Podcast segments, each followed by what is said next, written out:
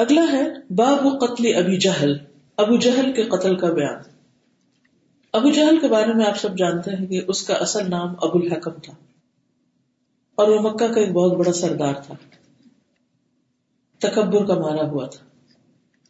اس کے کردار کے بارے میں چند واقعات جو آپ پہلے سے پڑھ چکے ہیں، ان کی صرف ایک جھلکی دکھا کر یا دہانی کرانا چاہوں گی کہ ابو جہل تھا کون۔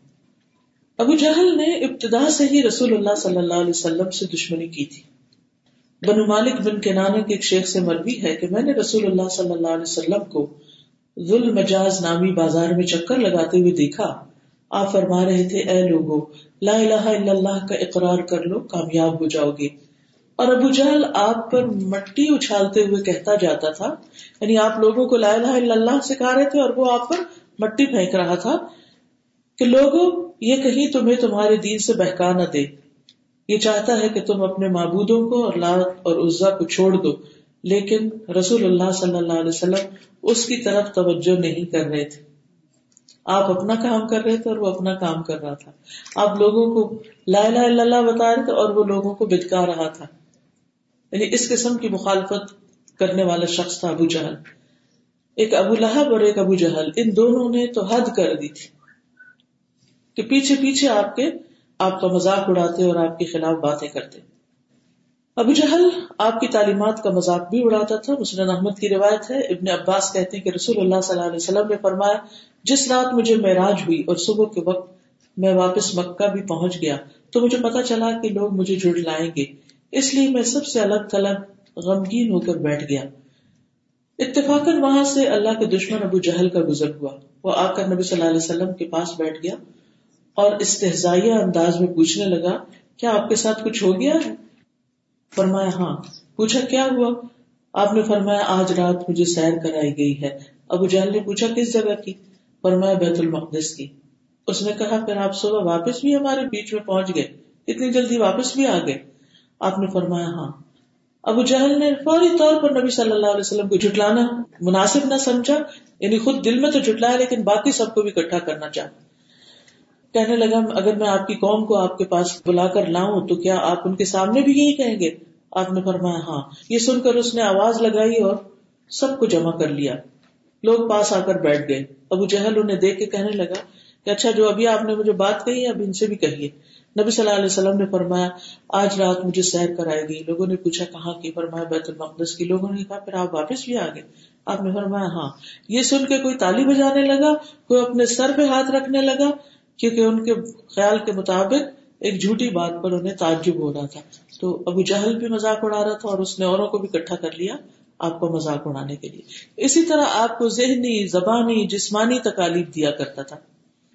ابن عباس کہتے ہیں کہ ایک مرتبہ نبی صلی اللہ علیہ وسلم نماز پڑھ رہے تھے۔ ابو جہل اور کہنے لگا، میں نے تمہیں اس سے منع کیا تھا۔ تین بار یہ بات کہی۔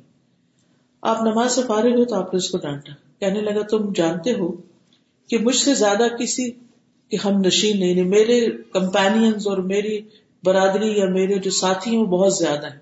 اس پر اللہ سبحانہ تعالیٰ نے آیات نازل کی فلیت دیا سند الزبانی چاہیے کہ یہ اپنی مجلس والوں کو بلا رہے اور ہم بھی عذاب کے فرشتوں کو بلائیں گے۔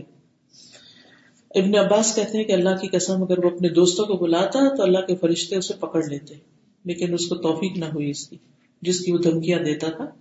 یعنی ہر موقع پر نبی صلی اللہ علیہ وسلم کو کبھی تانے دے کر، کبھی مذاق اڑا کے، کبھی ہنس کے، کبھی جسمانی تکلیف کے ساتھ۔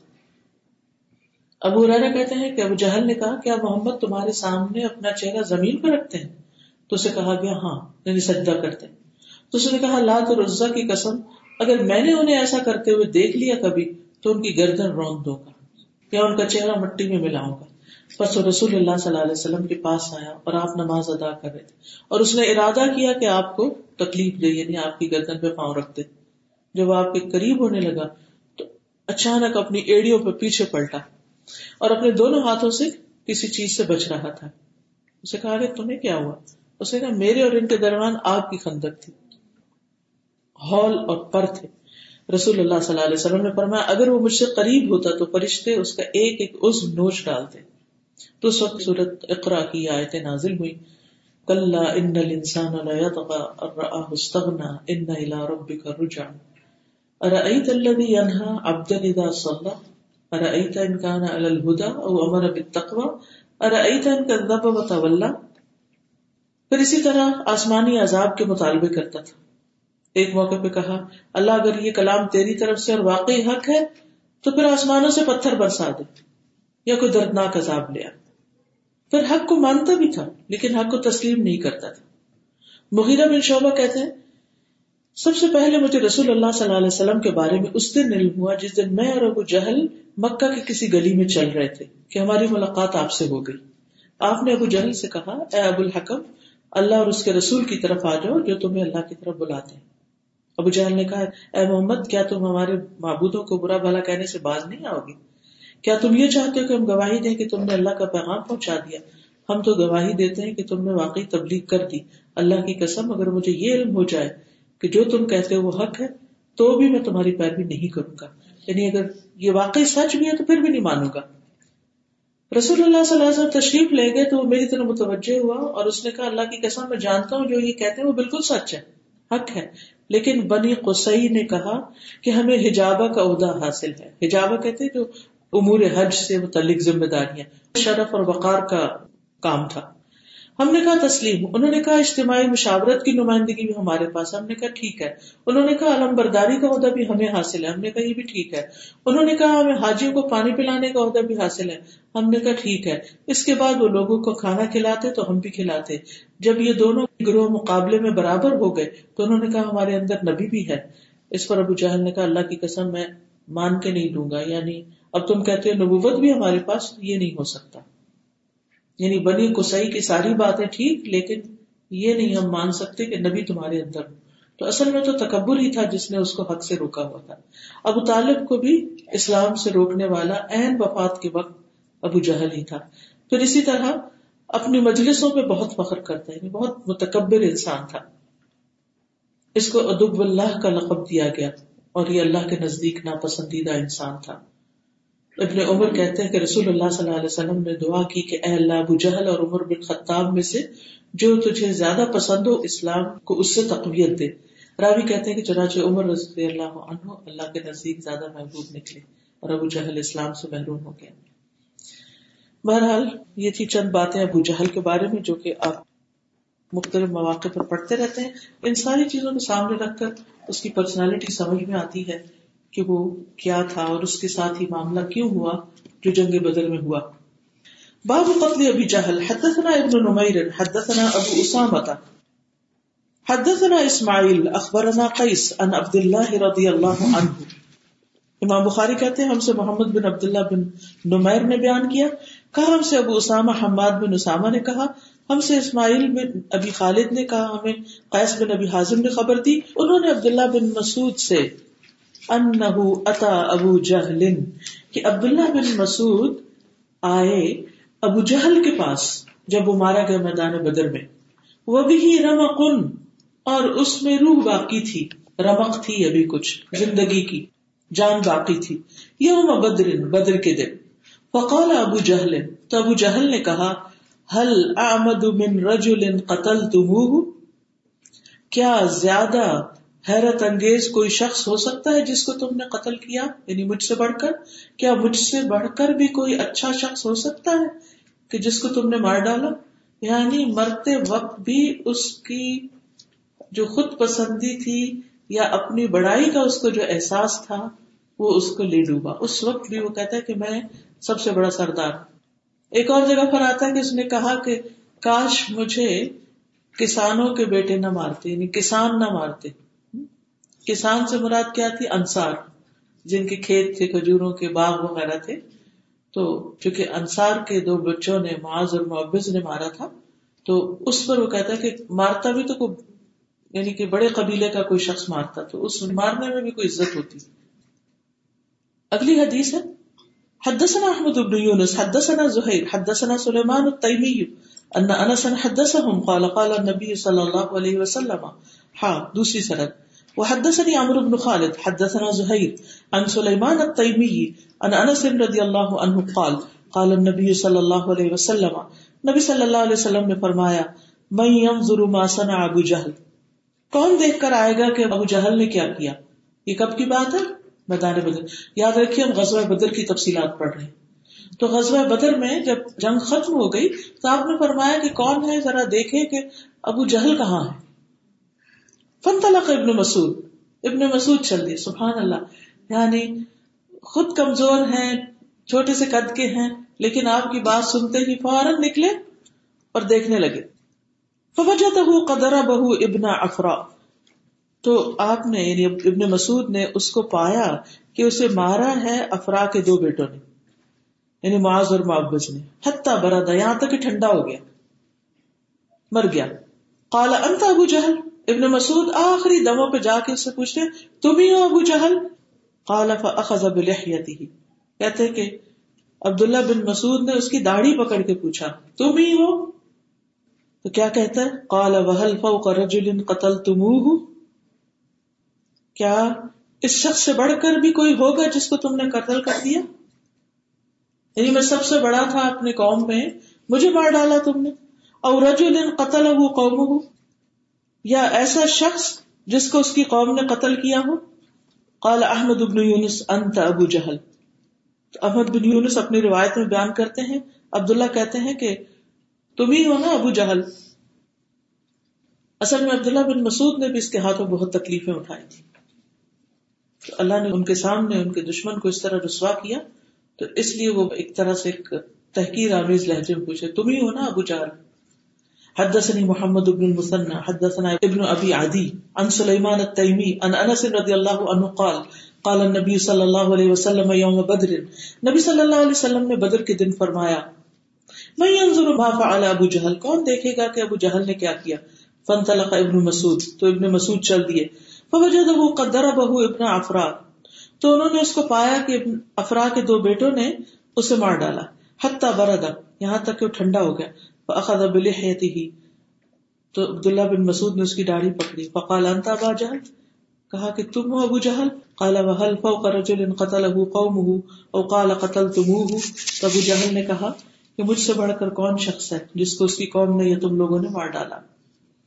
مارا تو انصار نے تھا، اس کی قوم سے مراد یہ ہے کہ قوم ہی کے بیچ میں پھوٹ پڑی اور پھر قوم جو تھی وہ خلاف ہو گئی اور یہ سبب بنا اس کی موت کا۔ حدثني ابن المثنى اخبرنا معاذ بن معاذ.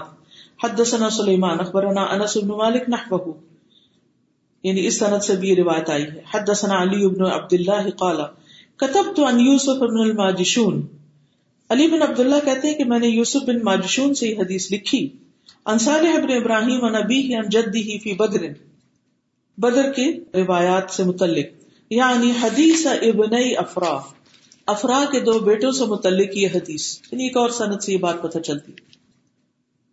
تو ان ساری حدیث سے کیا پتہ چلتا؟ ہے ابو جہل کا قتل جو ہے، وہ کہاں ہوا؟ بدر میں۔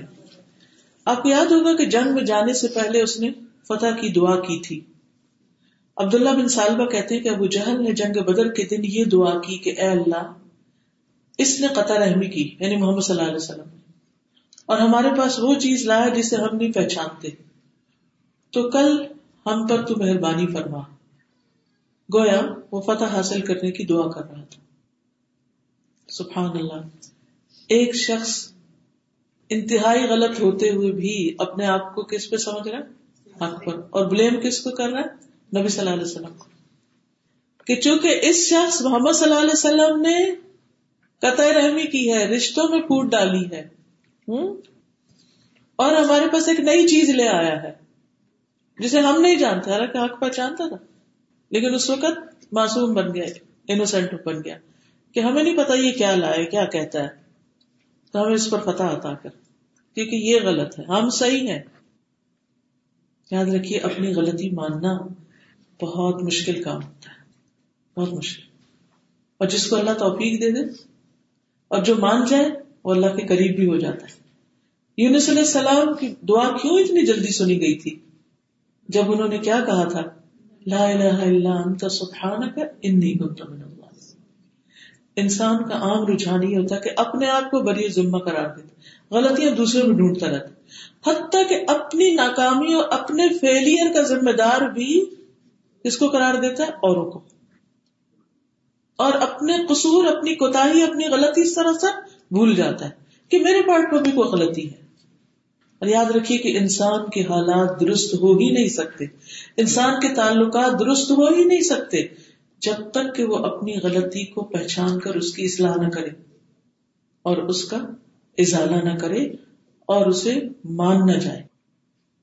ابو جہل کو ہدایت کیوں نہ ہوئی؟ عمر بن خطاب کو ہدایت کیوں ہو گئی؟ آپ عمر بن خطاب کا بھی مزاج سمجھتے ہیں نا؟ جب ان سے کوئی کہتا تھا کہ اللہ سے ڈرو تو وہ کیا کرتے تھے؟ زمین پہ اپنا گال رکھ دیتے تھے۔ کہ واقعی عمر کو اللہ سے ڈرنا چاہیے۔ اگر آج ہمیں کوئی کہے اللہ سے ڈرو، ہم کیا کریں گے؟ اس کو ایک طرف رکھیے کہ ہماری غلطی ہو یا نہ ہو۔ اگر کوئی ہمیں یہ کہے تق اللہ اللہ سے ڈرو، تو ہمارا طرز عمل کیا ہوگا؟ پکڑ نہیں جائیں گے اور اور ڈیفینسو نہیں ہو جائیں گے۔ ہم جواباً کہیں گے، تمہیں ڈرنا چاہیے اللہ سے. مجھے کیا کہتے تو یہاں پر آپ دیکھیے کہ ابو جہل جو ہے، اس کی حق سے دوری اور بگڑنے اور بھٹکنے اور گمراہ ہونے اور اس انجام کو پہنچنے کی وجہ اس کا یہ تکبر اور حق کا انکار۔ اسی سے آپ کو تکبر کی ڈیفینیشن سمجھ آتی ہے نا؟ کیا ہے؟ بطر الحق غمت الناس۔ یہ دونوں کوالٹیز ابو جہل کے اندر کوٹ کوٹ کے بری ہوئی۔ حق کو پہچان کر بھی حق کا انکار اور دوسری طرف اپنے آپ کو بڑی چیز سمجھنا۔ کہا جاتا ہے کہ جب اس کی گردن کاٹنے لگے تو کہا کہ نیچے سے کاٹنا، تاکہ جب یہ گردن کہیں رکھی جائے تو پتہ چلے سردار کا سارا۔ اور پھر آپ دیکھیے کہ مارا بھی کس کے ہاتھ ہو گیا۔ انصار کے دو کم عمر لڑکوں کے ہاتھ اس کی خواہش تھی کہ ہاں اگر میں مارا بھی جاؤں تو کسی بہادر کے ہاتھ سے مارا جاؤں۔ عبد الرحمان بن عوف کہتے ہیں کہ بدر کے دن جب میں صف میں کھڑا تھا، میں نے اپنے دائیں اور بائیں نظر دوڑائی تو میں انصار کے دو لڑکوں کے بیچ میں تھا۔ ان کی عمریں کم تھی میں نے آرزو کی، کاش میں ان دونوں کی نسبت زیادہ طاقتور آدمیوں کے درمیان ہوتا۔ اتنے میں ان میں سے ایک نے مجھے ہاتھ لگا کے متوجہ کیا اور کہا، چچا، کیا آپ ابو جہل کو پہچانتے؟ کیونکہ مدینہ والے تو نہیں پہچانتے تھے نا۔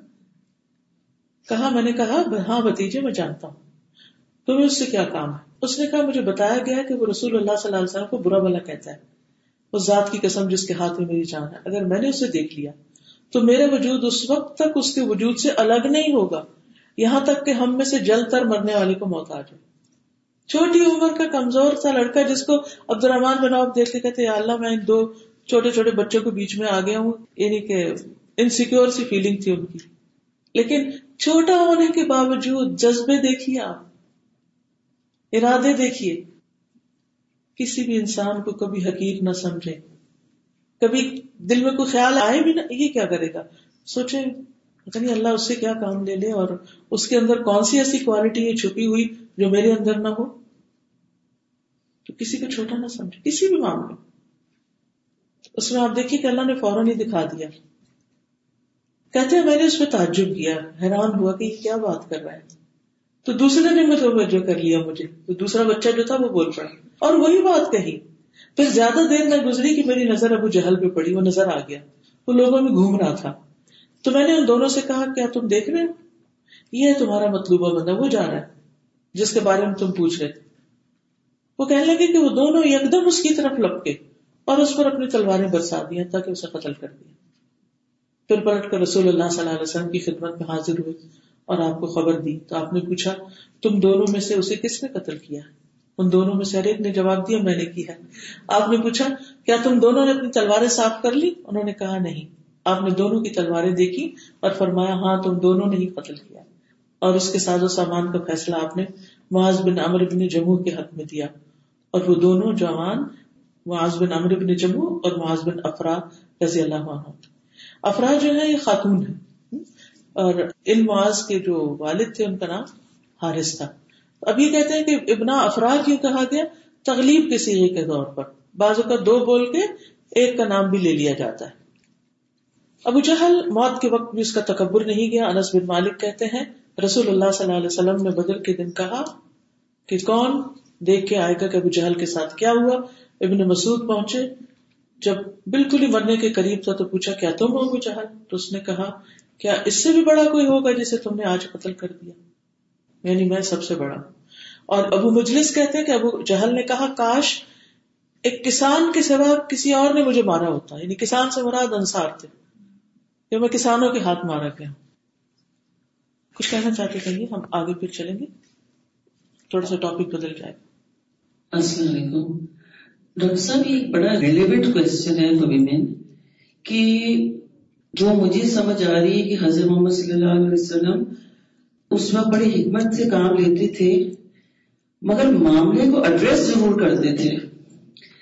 تو ہمیں کس وقت how do we balance discipline and patience صبر ہم لوگ ایکچولی عورتیں زیادہ، جب زیادہ بولتی ہے when they have convince them self کہ ہم نے اس وقت بھی صبر کیا، اس وقت بھی کیا، چپ چپ چپ چپ چپ چپ اینڈ ون ڈے بہت ہو گیا صبر and then you explore so کس وقت ڈسپلن کرنا چاہیے اور کس وقت چپ رہ کے سمجھنا چاہیے میں نے صبر کیا۔ جی اس میں آپ دیکھیے کہ ڈسپلن اس وقت آپ کر سکتے ہیں، اپنا موقف آپ اس وقت بیان کر سکتے ہیں جب دوسرا سننے کی پوزیشن میں بعض اوقات ہم چلتے چلتے بات شروع کر دیتے ہیں، بعض اوقات ہم کام کچھ اور کر رہے ہوتے ہیں اور بول رہے ہوتے ہیں اور دوسرا سنی سنی کر رہا ہوتا ہے۔ اور ہم صرف اپنی فرسٹریشن نکال رہے ہوتے ہیں، اس کا اثر کچھ نہیں ہوتا، ہمیں خود بھی پتا ہوتا ہے۔ اور کیونکہ وہی چیز پھر دوبارہ ہو رہی ہوتی، کیونکہ ہم نے بیٹھ کر اس لیول پر بات ہی نہیں کی کہ جس پر کوئی سمجھے۔ مثلاً ایک وقت کی بات ہے کہ اپنے بچوں کو کچھ سمجھانا ہے کھڑے ہو کے نہیں سمجھائیں آپ اپنی نیز پہ بیٹھ جائیں اور اس کی آنکھوں میں آنکھیں ڈال کے اس کے برابر ہو کے آپ بیٹھ جائیں اور وہ کھڑا بچہ، آپ بیٹھ جائیں۔ سامنے ہو کر بات کریں۔ منہ پھیر کے بات کرنا، منہ موڑ کے بات کرنا، بہت اونچا والیوم کر کے بات کرنا ارریلیونٹ باتیں کرنا، اگلی پچھلی باتیں ملا دینا، اس سے کوئی فائدہ نہیں ہوتا۔ جذباتیت کو ایک طرف رکھ کے پھر کرنے والی بات کرے اور اپنا موقف صحیح طور پر بیان کرے اور پہلے سے پریپیئرڈ ہو کہنا کیا کیا ہے اور کیا نہیں کہنا۔ اور پھر آپ اس وقت اگر اپنے آرگیومنٹ میں کامیاب نہ ہو تو پھر سوچے کہ کون سی بات میں نے فضول کی جس کی وجہ سے سارا معاملہ گنوایا گیا اور لوگ ارریلیونٹ میں پھنس گئے اور اصل معاملہ تو کوئی اور چلا گیا۔